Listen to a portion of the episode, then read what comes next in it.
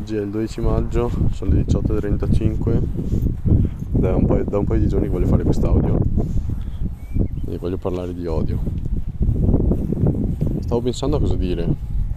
E parto dicendo che secondo me non ha senso portare odio, è una cosa che va contro a noi stessi, va contro soprattutto anzi è una cosa che probabilmente ti fa più male a te che alla persona, che, persona o l'avvenimento, la cosa che è successa che odi. Mm, sì, abbiamo già troppi problemi, già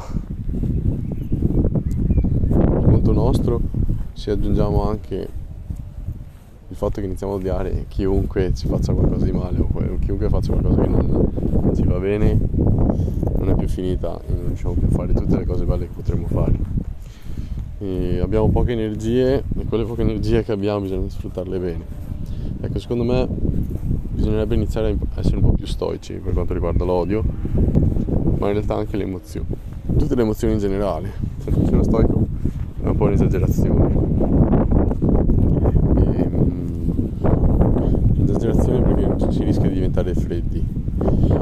E se si inizia e se si arriva ad essere freddi si perde un po' quel che è la bellezza di avere rapporti, la bellezza di vivere, la bellezza di fare quello che ti piace e provare piacere nel farlo.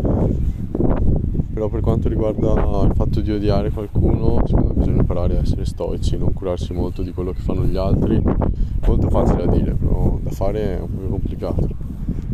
E l'unico modo secondo me per imparare a migliorare questo aspetto è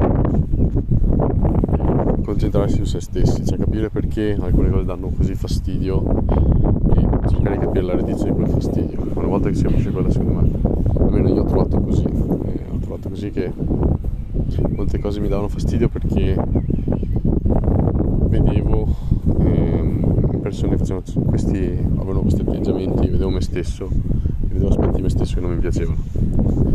E quindi da quando l'ho capito devo ammettere che sono migliorato un po', cioè adesso è un po' difficile fastidirmi, e, soprattutto se, se, se, vedo cose che non mi riguardano direttamente o vedo cose che probabilmente delle quali probabilmente riesco a capire la causa. E niente, questo, questo penso che sia il trucco, cioè dire cos'è che ti dà fastidio, il motivo perché per cui questo, questo ti dà fastidio magari smetterla di concentrarsi troppo su queste cose.